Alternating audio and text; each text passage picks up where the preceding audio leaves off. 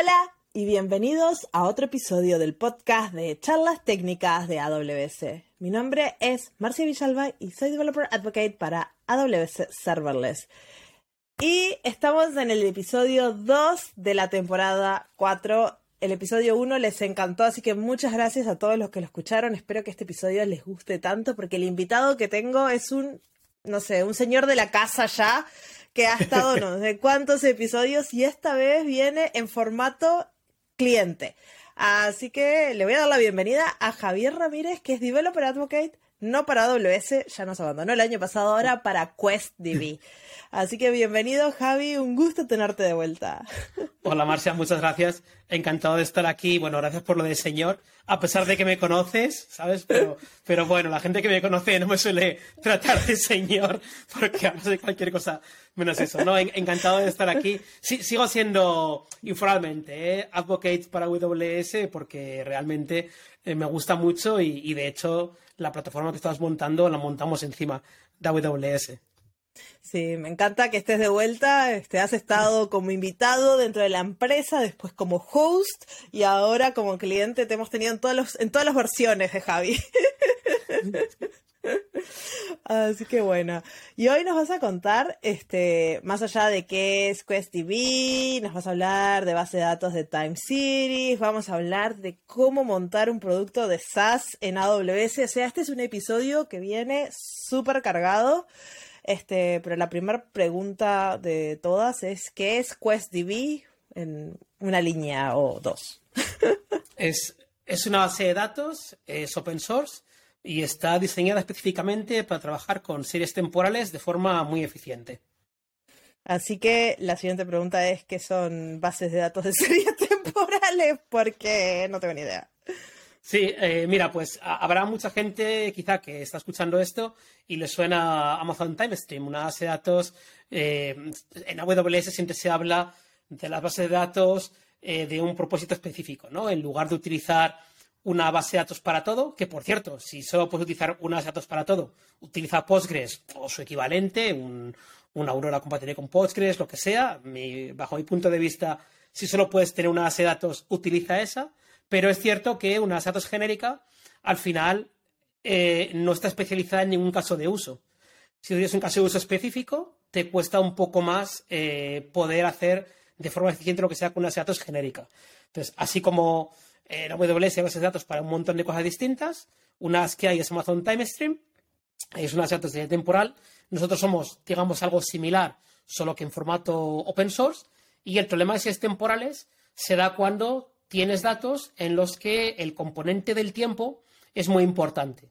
Y puede ser muy importante, bien sea porque a nivel de negocio es importante para ti, por ejemplo, eh, la mayor parte de mis consultas las hago sobre una porción del tiempo. No sé, estoy monitorizando maquinaria y quiero saber lo que ha pasado en los últimos dos minutos o en los últimos tres minutos. De vez en cuando igual hago una consulta histórica, para analítica, para reports, pero en general estoy haciendo un montón de queries sobre el tiempo reciente. O tengo un e-commerce y hago lo mismo. O eh, trabajo con ciberseguridad, o trabajo en mercados financieros. Trabajo en negocios en los que el componente tiempo reciente, o al menos eh, trabajar con, con secciones de tiempo, son muy importantes. Además, puede ser que en tu negocio no solamente el componente tiempo sea importante, sino que te da falta muchas veces normalizar ese tiempo, ¿no? Eh, por ejemplo, igual estoy recibiendo información, soy un trader financiero y estoy, o si soy muy moderno, eh, tengo criptomonedas y estoy monetizando en tiempo real,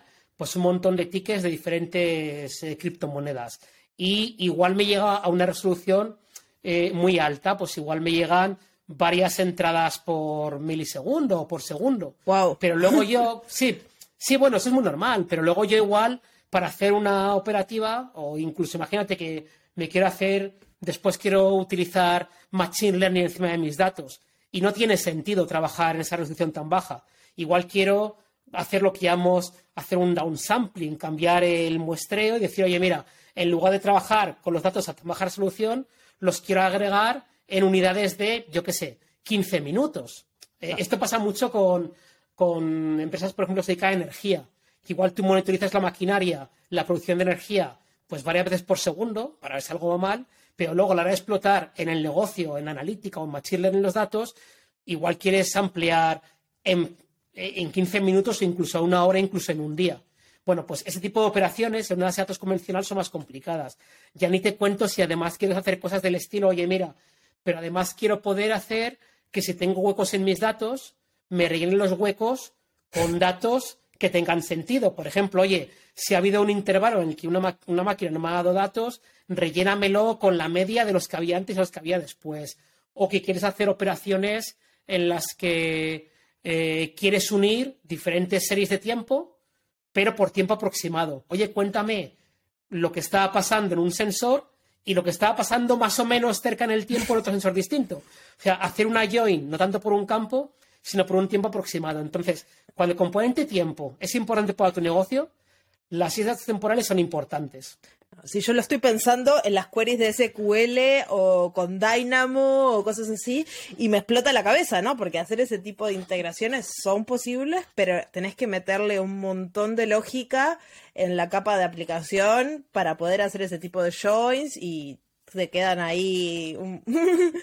no es tan flexible, ¿no? Claro, justamente, justamente por eso hay una familia ¿no? de, base de datos que se dedica específicamente a eso, porque el tema de negocio está allí con una base de datos convencional, con una base de datos como un Postgres. Yo esto lo he hecho antes, o sea, he usado una base de datos de toda la vida para hacer este tipo de cosas, pero lleva un cierto dolor y no tienes esa flexibilidad, esa inmediatez cuando tienes algo definido para eso. Y además te vas a encontrar con problemas más adelante, ¿no? Que dices, oye, mira, puedo hacer las consultas con un Postgres, por supuesto, pero dices, ¿y qué pasa si mis datos van creciendo? Al final, por la naturaleza de, este tipo de sistemas, en muchos casos, tu base de datos va a crecer y va a crecer muy rápido y va a crecer mucho. Una base de datos convencional está pensada para que normalmente tú lees más veces de las que escribes. O sea, en el caso, imagínate, estoy, estoy gestionando pedidos de los usuarios o perfiles de usuarios o cualquier cosa del estilo. Bueno, pues para un pedido que me crea alguien, eh, que me inserta, se lee muchas más veces, ¿no? Cosas del estilo. Bueno, en datos temporales, muchas veces, de temporales, se escribe más rápido de lo que se lee. Eh, porque tú, claro, normalmente igual recibes muchos datos, pero los explotas pocas veces, ¿no? Entonces, te puede pasar que, y además tienes la manía de guardar todos los cambios. Tú en una base de datos de toda la vida, cuando hay un cambio en un registro, guardas el resultado de ese cambio, pero no guardas todo el histórico.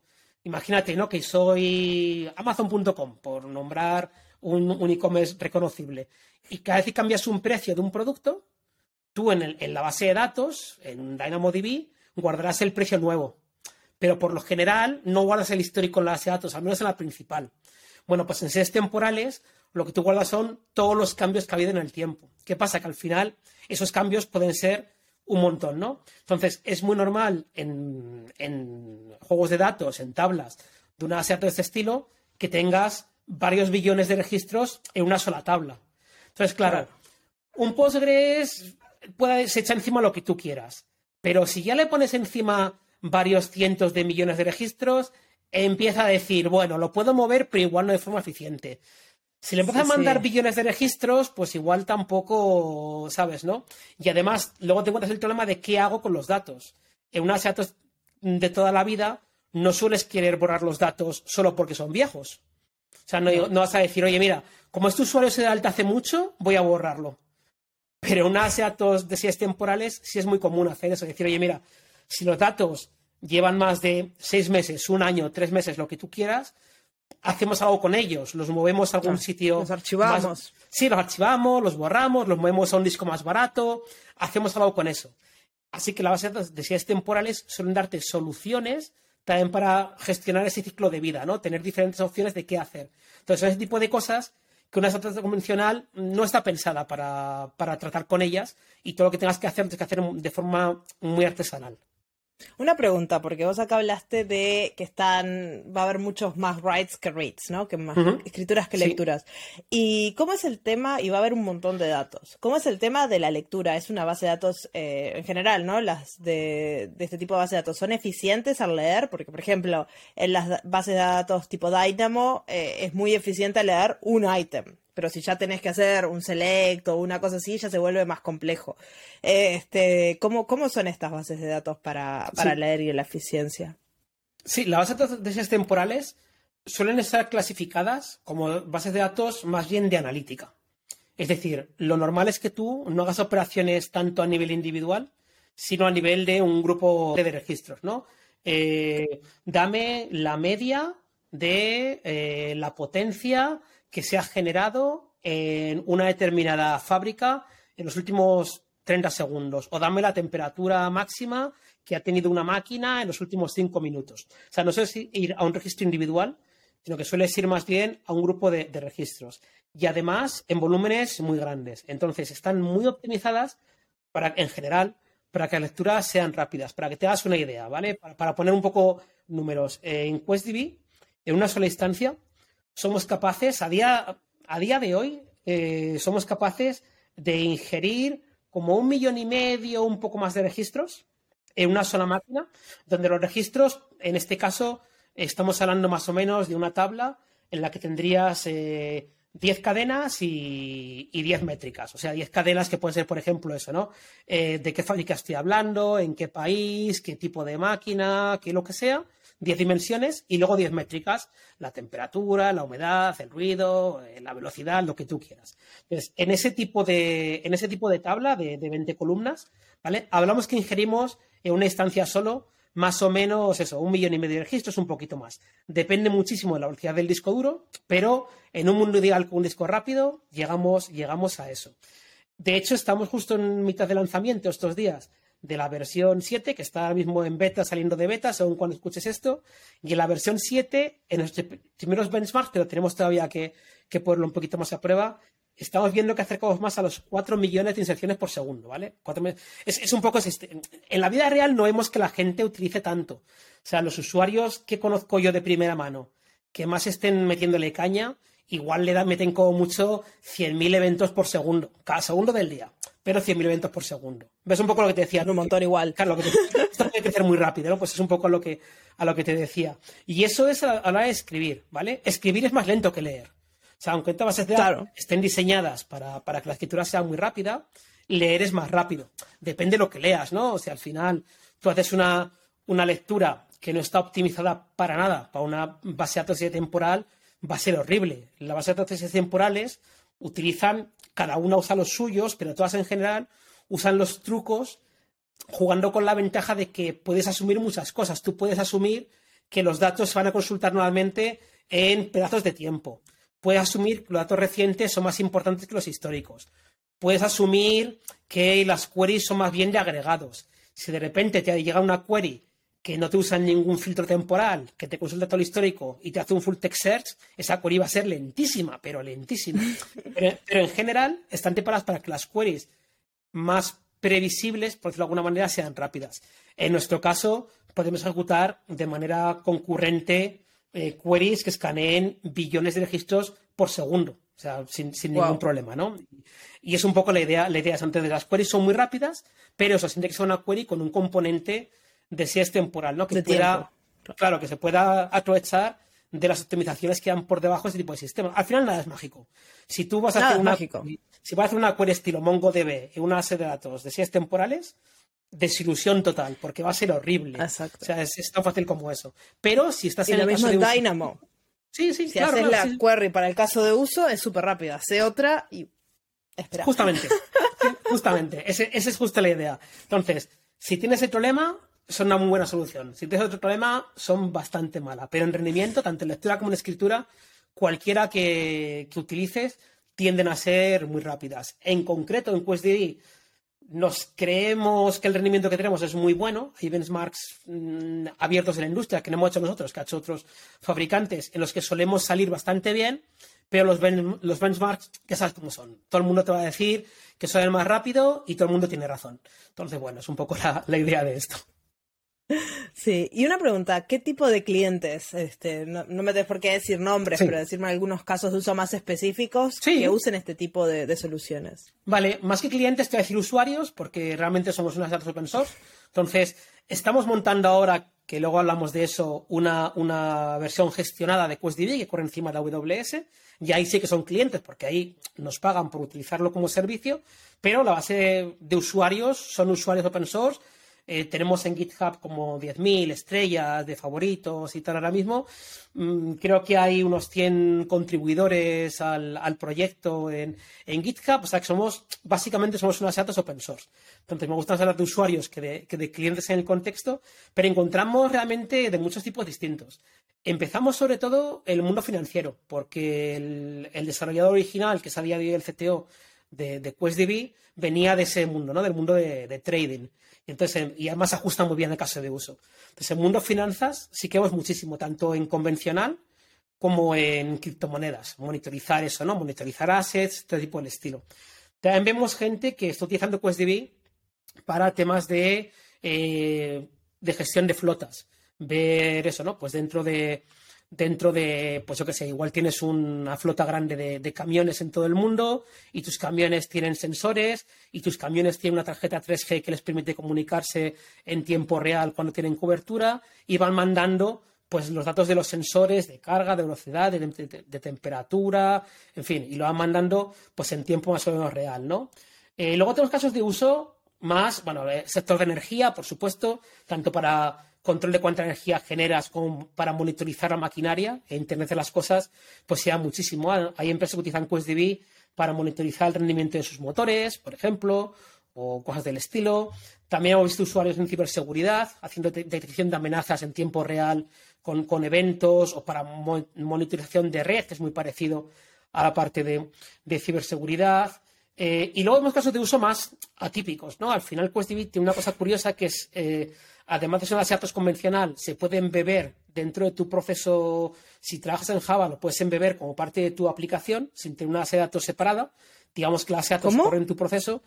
Eh, sí, es una base de datos que la, puedes embeber. O sea, además de poder ser una base de datos, un servidor, que tú lo levantas y te conectas por un puerto y empiezas a interactuar con el servidor, si tu aplicación está específicamente en Java, puedes incluir la dependencia de QuestDB y puedes trabajar con la base de datos pero sin que sea un proceso separado. Corre directamente dentro de tu aplicación. O sea, comparte tu aplicación, corre la base de datos. Y ese caso de uso lo vemos en gente, por ejemplo, Yahoo tiene una librería de Machine Learning y monitorizan el rendimiento de su librería directamente con QuestDB embebido, ¿no? O hay un, proyecto muy chulo que me gusta eh, para proceso de datos, se llama eh, Apache NiFi, que es para hacer transformaciones de datos, y nos enteramos, porque lo vimos en, GitHub, que utilizan QuestDB para monitorizar el estado interno de tus pipelines. En qué paso está, si hay un reinicio que tienes que estar. hay muchos casos de uso muy típicos, ¿no? Que te esperarías, y luego algunos que descubrimos, pues menos, menos típicos.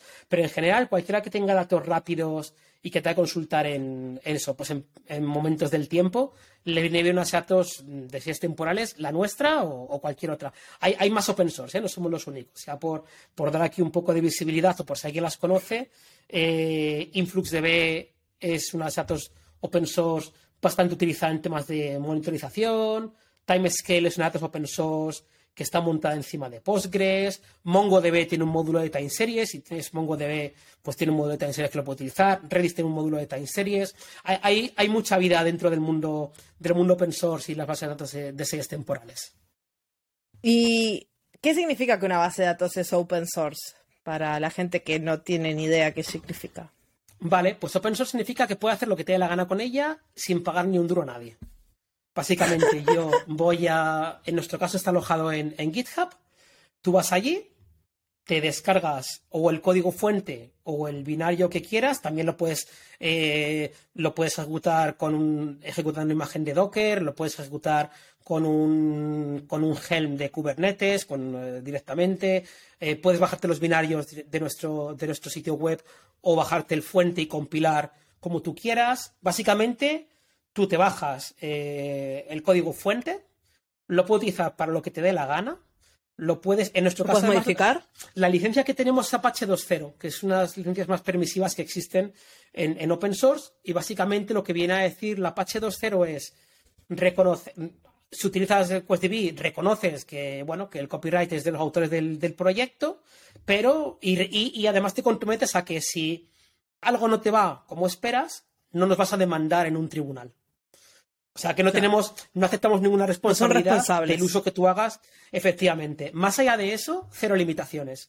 Puedes utilizarlo en tu proyecto como quieras, puedes vender servicios encima de QuestDB, puedes meterlo en tu producto y vender tu producto y no darnos absolutamente nada a cambio, cambia el código como te dé la gana, montate un fork y créate un proyecto derivado, cero restricciones, pero no nos llevas a un. No, queremos responsabilidades.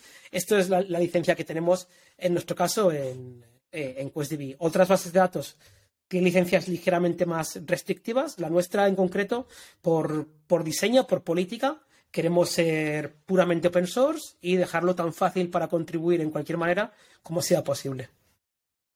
Entonces la gente, ponele en el caso más sencillo, la gente se baja el binario de QuestDB y lo instala en una instancia, en un servidor. Sí. Y ya está. Ya está.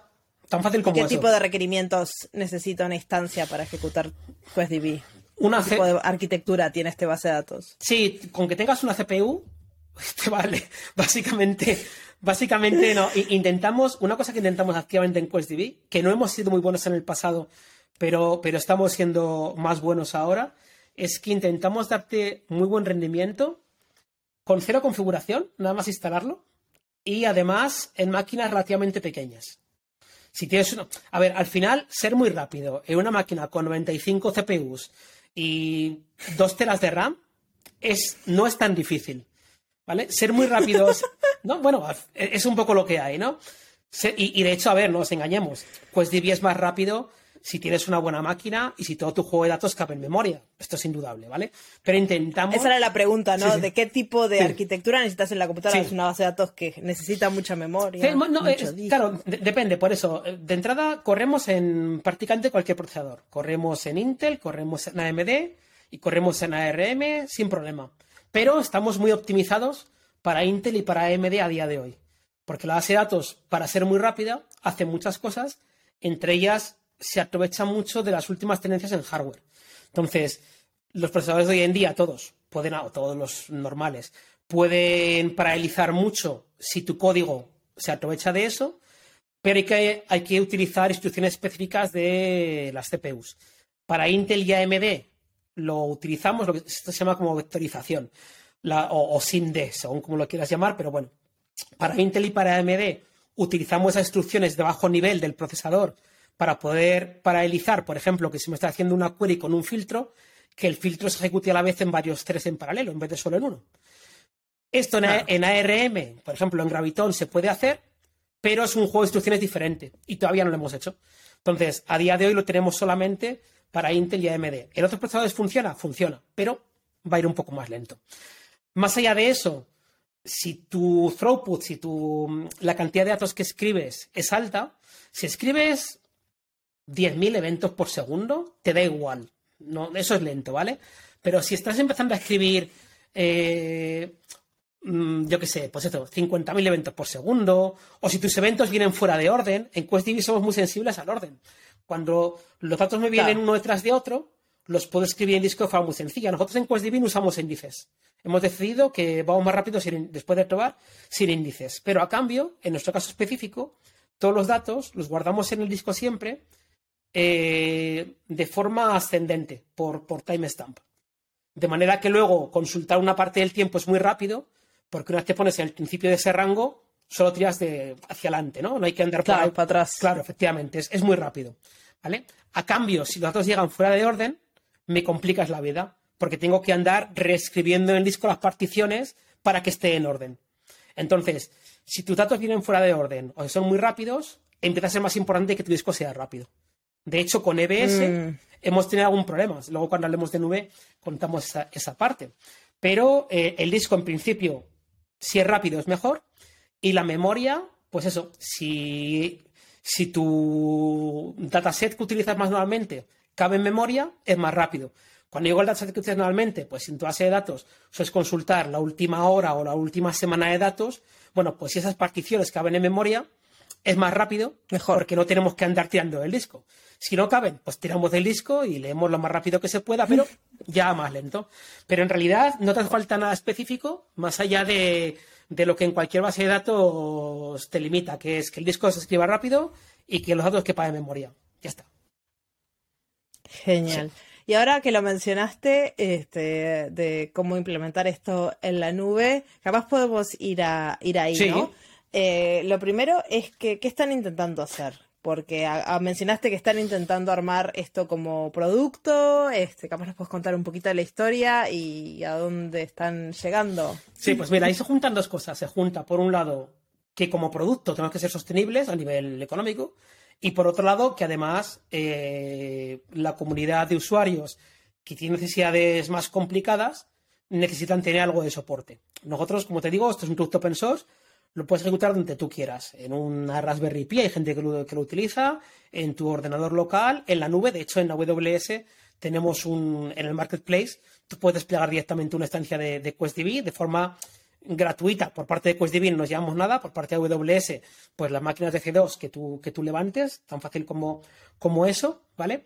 Pero el tema es que, aunque nuestra base de datos es relativamente fácil de gestionar, es un solo proceso, es un solo binario, tú tienes cargas un binario y allí tienes la base de datos, tenemos varias interfaces, una interfaz REST, una interfaz eh, web con una consola para hacer queries y cuatro cositas más, tenemos una interfaz para el protocolo Postgres, somos compatibles con Postgres para, hacer lecturas, para hacer SQL, y tenemos una interfaz para ingerir datos de forma rápida, con un protocolo específico que se llama ILP. Bueno, pues en un solo proceso tú tienes todo eso. No hace falta gestionar mucho, ¿vale? ¿Qué pasa?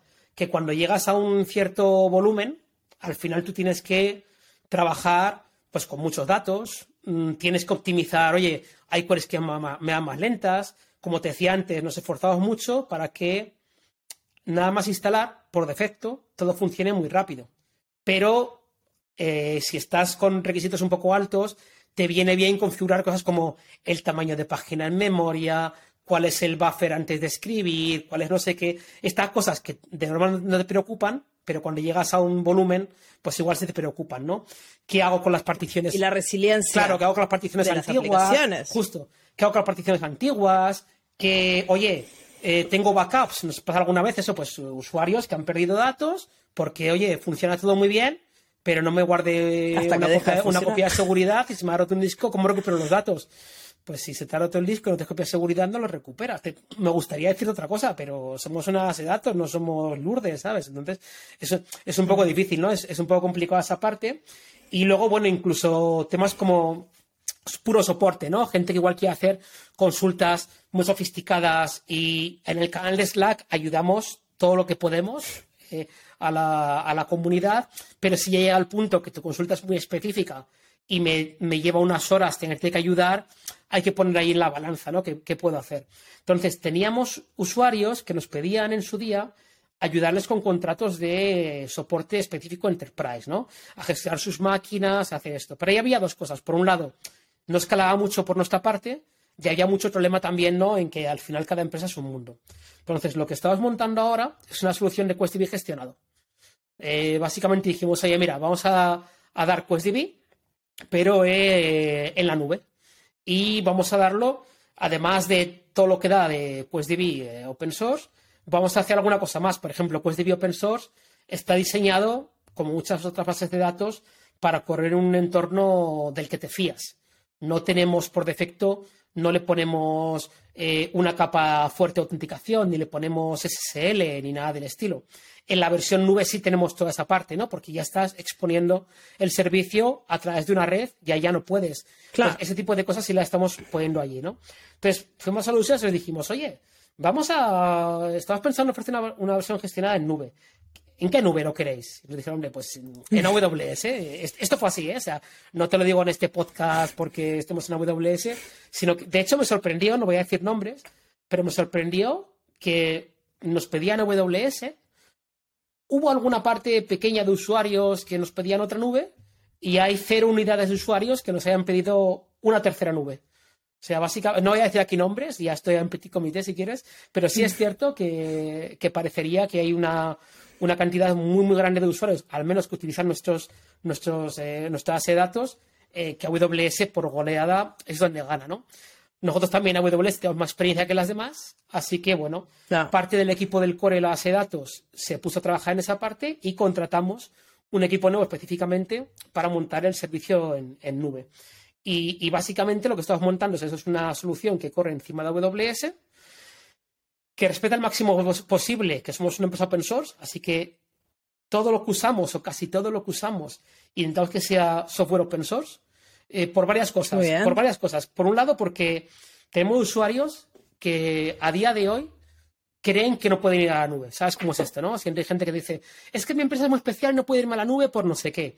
En nuestro caso es cierto que hay algunos que son, tienen necesidades muy específicas, como por ejemplo, soy un broker financiero y estoy conectado directamente a un exchange y la latencia tiene que ser, bueno, vale, lo que quieras, ¿vale? Entonces, eh, queremos a futuro poder ofrecer la, opción, parecido a lo que hacéis con Kubernetes vosotros, que tenéis la opción de, Kubernetes, anywhere. Pues esa es la idea, ¿vale? Nosotros lo estamos llamando eso, ¿no? Pues Bring Your Own Cloud, que básicamente lo que, lo que haremos a futuro es esta misma infraestructura que estamos desplegando en AWS, poderla desplegar en las máquinas de, eh, del usuario final, estén donde estén, ¿no? En su, en su data center, donde quieran estar, para que podamos tener la misma experiencia a nivel de plano de control, de gestionarles su infraestructura, pero que esté corriendo en sus máquinas. Entonces, para eso queremos ser tan open source como sea posible para que sea muy portable, ¿no? Y en ese sentido que hemos tirado, bueno, pues hemos tirado muchísimo de Kubernetes. De encima tenemos un cluster de Kubernetes en el que montamos un montón de servicios, idealmente open source, para poder tener toda esa parte, toda esa parte controlada. Y es lo que tenemos ahí montado encima de, AWS. Y un producto SaaS, una de las cosas, bueno, software as a service, para la gente que, que, no sabe lo que es SaaS, porque vamos a decir mucho SaaS y no es que se cayó algo o que le estoy dando una cachetada a Javi, es Software as a Service. Este, la idea es que es un producto que se vende a muchos clientes, como os decías, gestionado en este caso por este, QuestDB y hay muchísimos empresas que ofrecen este tipo de cosas, ¿no? Pero una de, de las ideas de, software service es el concepto de multitenancy. ¿Cómo sería en español eso? Mm, yo hasta donde, Muchos... hasta donde sé multitenancy, pero sí, se, tener eso, ¿no? Tener muchos, muchos inquilinos, no sé. ¿Inquilinos? Inquilinos, ¿no? Como, no sé, en, un, como si fuera en un piso, no lo sé, pero sí, multitenancy, sí, esa es la idea, que tú tienes una infraestructura y al final tienes muchos clientes diferentes utilizando la misma. Que comparten la infraestructura. Y una de las cosas, yo creo, más complicadas de ese tipo de arquitectura es mantener el aislamiento entre los diferentes clientes. ¿Cómo lo hacen ustedes? Nosotros también por el tema de que nuestra data es muy sensible a temas de rendimiento y dejamos a que diferentes usuarios puedan elegir el hardware que más les interesa, hemos decidido que lo que es la base de datos no corre encima de Kubernetes. Yo sé que a día de hoy una base de datos puede correr encima de Kubernetes, pero en nuestro caso, como damos unas, unas cuantas cosas, por ejemplo, hay usuarios a los que les permitimos que puedan tener discos NVMe, discos locales, no solo EBS. Entonces, bueno, eso en Kubernetes es más complicado.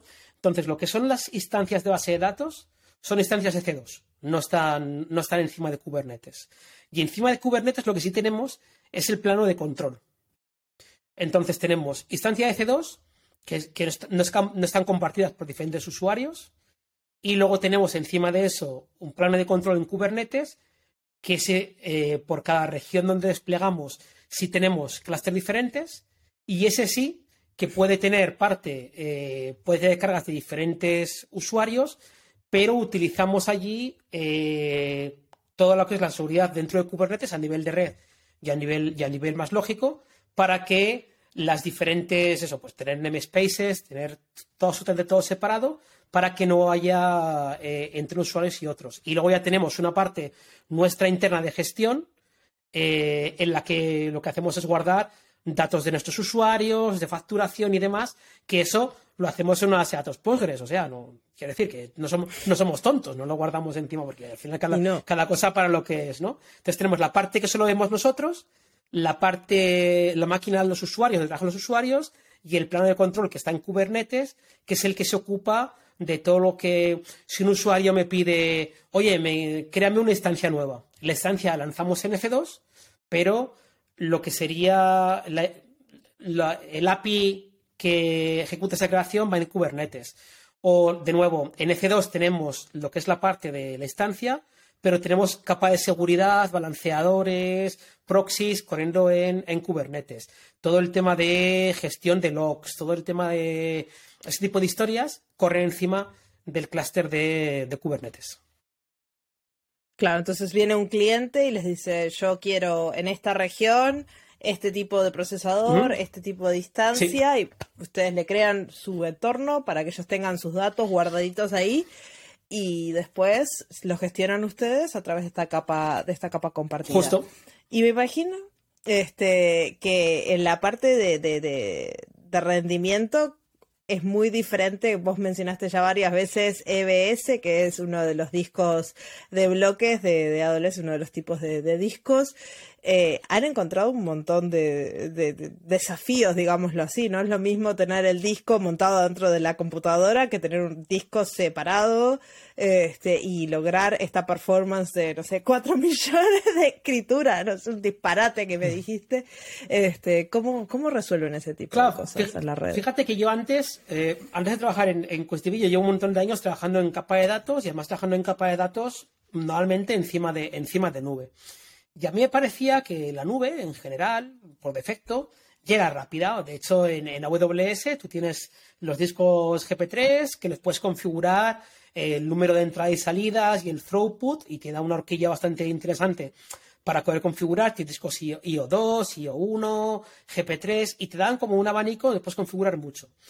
En el mundo de bases de datos convencional de toda la vida, que había trabajado yo antes, incluso en bases de datos de propósito específico encima de, AWS, DBS y, en Big Data nunca había, nunca había notado esos límites, ¿no? Me había parecido que si algo iba un pelín lento, se podía subir los límites de disco y pagabas algo más, pero se ponía el nivel, ¿no? Porque realmente, donde movía mucho en Big Data, te hace falta que haya un buen throughput, que los datos se lean rápidos, pero la latencia no es tan importante. A mí que cuando estoy haciendo una operación de Big Data, que el inicio de leer los datos de una query me lleve unos milisegundos más, unos milisegundos menos, me da igual, ¿vale? Para en QuestDB aceptamos resolución hasta en microsegundos, ¿no? De, los datos. A, nanosegundos no llegamos, llegaremos, pero a microsegundos sí. Entonces, claro, ahí te cambia un poco la historia. Entonces, para muchísimos usuarios, ni se enteran, les da igual los discos estándar les funcionan bien. Y de hecho, nuestra oferta de AWS, de, de, QuestDB gestionado en, nube, por defecto utiliza discos GP3 y ya está. Los usuarios están contentos. ¿Qué pasa? Que un disco GP3 no voy a conseguir el rendimiento que te decía antes. El rendimiento de, de un millón y medio de registros por segundo de inserciones en un GP3, aunque lo ponga al máximo, no lo voy a conseguir en general. ¿Vale? ¿Me hace falta? Seguramente no. Pero ya nos ha entrado algún usuario, algún, ahora ya, ya puedo decir clientes porque son clientes de la nube, que nos ha dicho, oye, y es que soy un cliente más grande de los que sueles tener. Y le dijimos, no, hombre, no será para tanto. Nos dijo, bueno, mm, quiero migrar 10 teras de datos mm, de los que uso normalmente. Bueno, 10 teras de datos, 10 teras de datos, pues ponerlo en contexto, ¿vale? En, en AWS, en, en US, no sé si en Ohio, en Virginia, pero por ponerlo en contexto, si no tienes descuentos, si no tienes nada, un disco de 10 teras eh, al máximo de rendimiento de GP3 cuesta 1.400 dólares por mes. ¿Vale? Wow. Bueno, pues es, eso, ¿no? Que al final estamos hablando, y, no es un precio caro, es que es un disco, es que es un disco grande. No, no, no. Es que es un disco muy grande, ¿vale? Entonces, claro. Muy grande y muy rápido. Sí, claro, claro. Y nos viene y nos dijo, claro, es que tengo este tipo de historias, ¿no? Y dijimos, vale. Y entonces sí que vemos que a veces el rendimiento se nos queda un poco lento, no solo para escribir, también para leer. Vale, entonces vamos a ver qué podemos hacer contigo. Y entonces lo que hicimos fue remangarnos y decir, es que AWS te da mucha flexibilidad. EBS son discos mágicos. Yo le guardo los datos y ese disco lo puedo mover a otra instancia. Puedo cambiar mi instancia de tamaño y me arranca con el mismo disco. Eh, hago unos snapshots incrementales. Eh, puedo hacer lo que me da la gana con discos EBS. O sea, entonces, te puedes llegar a olvidar que es un disco de red, pero en realidad es un disco de red. Cada con EBS es que hay una cierta latencia, por muy baja que sea, entre el disco y la CPU. Y esa latencia tan baja, que normalmente me da igual, pues hay usuarios muy especiales con todo el cariño del mundo que necesitan ese, extra, ¿no? Que por eso está utilizando una solución pues como, como la nuestra. ¿Qué hicimos? Bueno, pues decir, vamos a ver qué podemos hacer con esto. En AWS, tú tienes la opción de decir, oye, ¿quieres un disco rápido? Tontería, la ajustas te pongo un disco local a tu instancia, igual que tienes un disco local en tu máquina, un SSD local y ya está. ¿Qué pasa? Que en ese caso el disco no es persistente. Si un disco está local a una instancia, tiene la vida, está atado a la vida de esa instancia. Claro. EBS, al ser un disco de red, puede tener eso, puede tener las incrementales, puede tener redundancia si un bloque va mal, puede tener mil cosas. Un disco local es un disco local, es como un disco que tengo, mi- peta el disco, peta la máquina, no hay mucho más que hacer, ¿sabes? Entonces, Y las instancias en AWS no te garantizamos que te damos siempre la Sí. misma. O sea, llegas a terminar la instancia por cualquier razón, te va a tocar otra y el disco ahí está Efe- limpito. ese- e- efectivamente, entonces, lo que hicimos fue experimentar, decir, mira, hemos montado una solución en RAID en la que tenemos un disco local. ¿Qué es RAID RAID, para la gente capaz que no RAID- conoce? co- yo tampoco conozco, ¿eh? Yo lo cuento aquí como... Pero RAID es una solución de toda la vida, pero de toda la vida. Yo la día escuché RAID, creo que esto fue en el año 96, 97, debí escuchar RAID por primera vez. Básicamente es montar una RAID de discos, tener varios discos en paralelo en los que tú puedes escribir a la vez o leer a la vez, ¿vale? Entonces suele ser por tema de redundancia. No sé de qué viene, creo que la R es de redundan y la, y la D es de disco, y en medio de dos letras, pero básicamente eso. Y además tiene RAID de diferentes niveles, ¿no? RAID 0, RAID 1, si son síncronos, si no son asíncronos, si tiene una caché no sé cuál, no sé de lo que estoy hablando. Pero básicamente RAID significa que tú puedes poner varios discos en paralelo y escribir a la vez, perdón, en, de un golpe escribir en todos. Entonces, lo que hemos montado es para algunos clientes específicos, que está como opción en nuestra nube, tú puedes arrancar con un disco local, pero que está montado en modo RAID, de forma que escribes en local y a la vez escribes en EBS.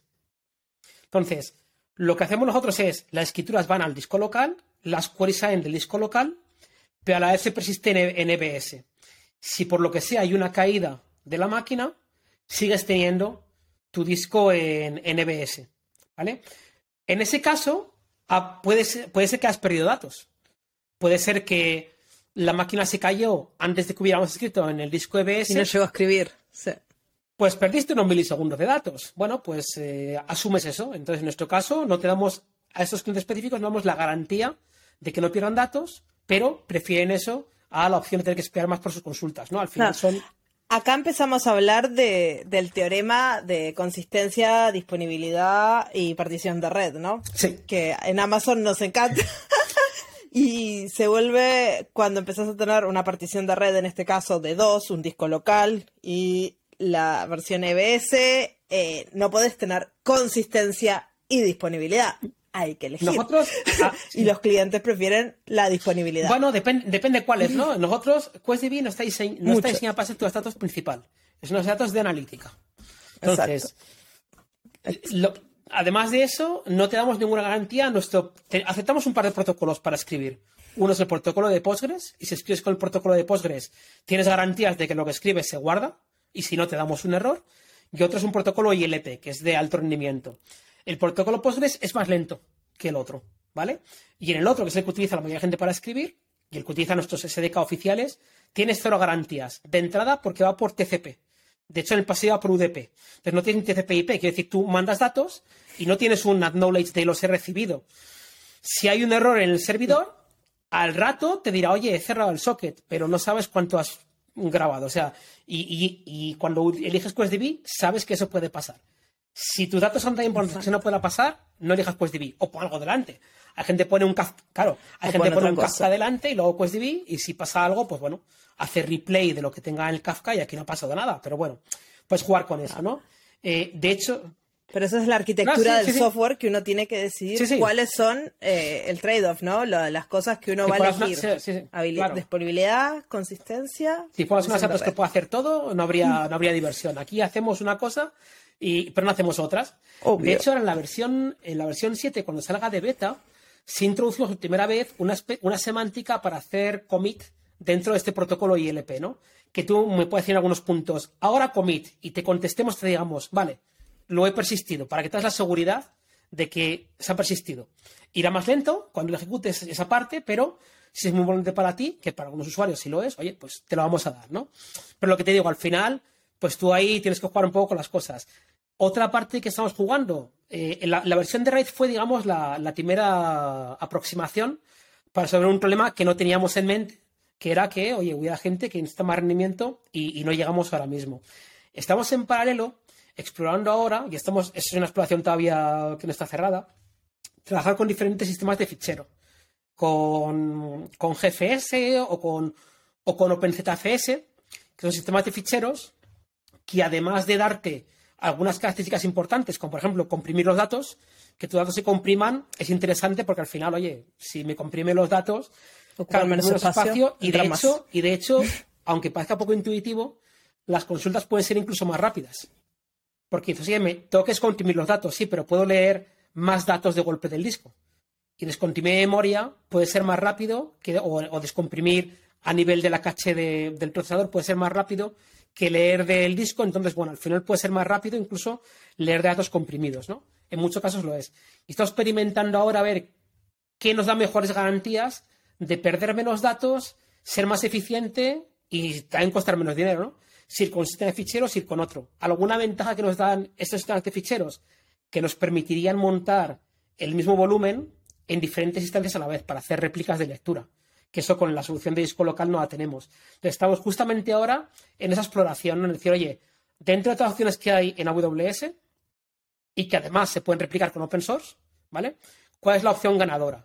Montar un disco muy rápido, efímero, replicando a un disco de red, montar un sistema de ficheros de red que comprima más eh, y que se pueda montar en diferentes máquinas. Y lo bueno es que al final, aunque estemos en nube, tienes todas esas opciones. O sea, por defecto tú dirías, mira, un, E- un EBS y ya está. Pero en la vida real tú puedes elegir y decir, mira, es que, es que puedo elegir entre diferentes sistemas de ficheros, no tengo que quedarme solo con la opción por defecto, ¿no? Que es un poco la gracia de todo esto. A mí lo que, lo que me gusta de lo que me estás contando es más un tema de, de mm, el poder que tienen, ¿no? Empresas que se enfocan en resolver un problema. Porque ponele un cliente que necesita una base de eh, como la de ustedes, de time Series temporales, ¿Cómo se series temporales, Time time series, sí. series Sí. temporales, los- se me están mezclando el español e inglés. Y la instala. No va a poder jamás optimizarlo de la forma que lo están optimizando ustedes porque no tienen tiempo, a no ser que sea el core del negocio en general, no da la capacidad humana de optimizarlo, pero ustedes se están especializando en eso y están entrando en problemas específicos de clientes para darles mejores servicios. Y a mí eso es lo que me encanta de los servicios gestionados, que hay profesionales enfocados 100% en hacer lo mejor posible para resolver esos problemas y después los clientes pueden usar esos servicios y obtener un beneficio monstruoso y ese es el poder del software as a service, ¿no? De, Sí. de- de los servicios No, justamente eso, yo como te decía, nuestro, nuestro producto es open source, cualquiera lo puede descargar.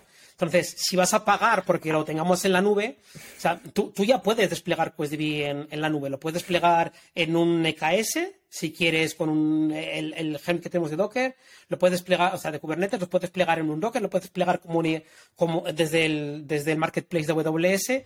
Si tenemos el servicio gestionado, entonces quedarte ese extra, ¿no? También todo el tema de las copias de seguridad, todo el tema de tener un entorno en el que tengas un, un single sign-on de diferentes usuarios y puedas ver lo que ha pasado en todo momento. En fin, más, eh, un poquito más de monitoración específica que te damos para este tipo de cosas. En fin, te damos un, un servicio, pero que tiene que valer más que, que obviamente eh, lo que tienes en open source, ¿no? Porque si no lo harías por tu cuenta. Y además una cosa interesante, o a mí me pareció muy interesante Obvio. cuando llega este equipo, eh, yo, yo llevo en este equipo desde, desde mayo del, del año pasado. Y me pareció muy interesante que el core viene sobre todo, creo que todo el core del equipo del- de- que hace la base de datos menos una persona, vienen del mundo de trabajar en banca en high frequency trading. Entonces están muy acostumbrados a trabajar en sistemas en los que es súper importante optimizar, ¿no? Y de hecho el código fuente de, de la base de datos es un poco arduo, cuesta un poco entrar porque está eh, menos pensado en la legibilidad y más pensado en el rendimiento, ¿no? Y entonces es, es muy curioso eso, que al final tenemos un equipo que sí que es cierto que está muy, muy, muy enfocado en temas de rendimiento y tú en tu empresa obviamente puedes tener un equipo mejor que el nuestro, pero en una gran parte de los casos pues igual no lo tienes, ¿no? Igual tienes un equipo más genérico y, oye, pues te puedes aprovechar de lo que sí que sabemos nosotros que es la parte de optimizar y tú centrarte solo en desarrollar y en sacarle partido a tus datos. Y tengo otra pregunta, porque una cosa fundamental de ahora son una empresa SaaS es cómo los clientes les pagan a ustedes, cómo funciona este ese negocio, ¿no? Que cómo, cómo lo han implementado. Eso es complicadísimo, te lo digo desde ya. De hecho.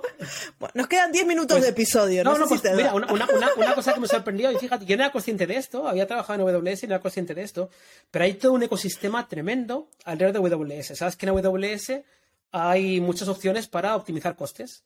Por ejemplo, reservar instancias. Entonces, nosotros, claro, pero nosotros, como somos un, software como servicio, no sabemos cuántos usuarios vamos a tener, además, que estamos empezando, a qué ritmo vamos a crecer. Entonces, hay empresas que te hacen como de broker distancias. Que tú directamente les dices, oye, mira, eh, estoy trabajando con esto. Y ellos entonces te hacen la reserva de la instancia. Si por lo que sea no vas a utilizarla, sabes que en el marketplace de, de AWS se pueden vender, bueno, pues ellos se encargan de reservar instancias, hacer esa subasta de instancias después por ti, ese tipo de cosas, para optimizar por un lado porque reservando instancias, para que la gente que nos escucha que nunca reservó una instancia, eh, te puedes ahorrar como el 50% en el valor de la instancia. O sea, entonces, si la reservas a 5 años, creo que es lo máximo que puedes reservar, es un ahorro impresionante. Y cuando tenés máquinas súper caras, con estos GP3, eh, estos EBS súper carísimos, hace una gran diferencia en, en una organización. El problema es cuando la reservas las reservas. Y entonces, si luego no lo utilizas, estás comprometido a que vas a pagar igualmente.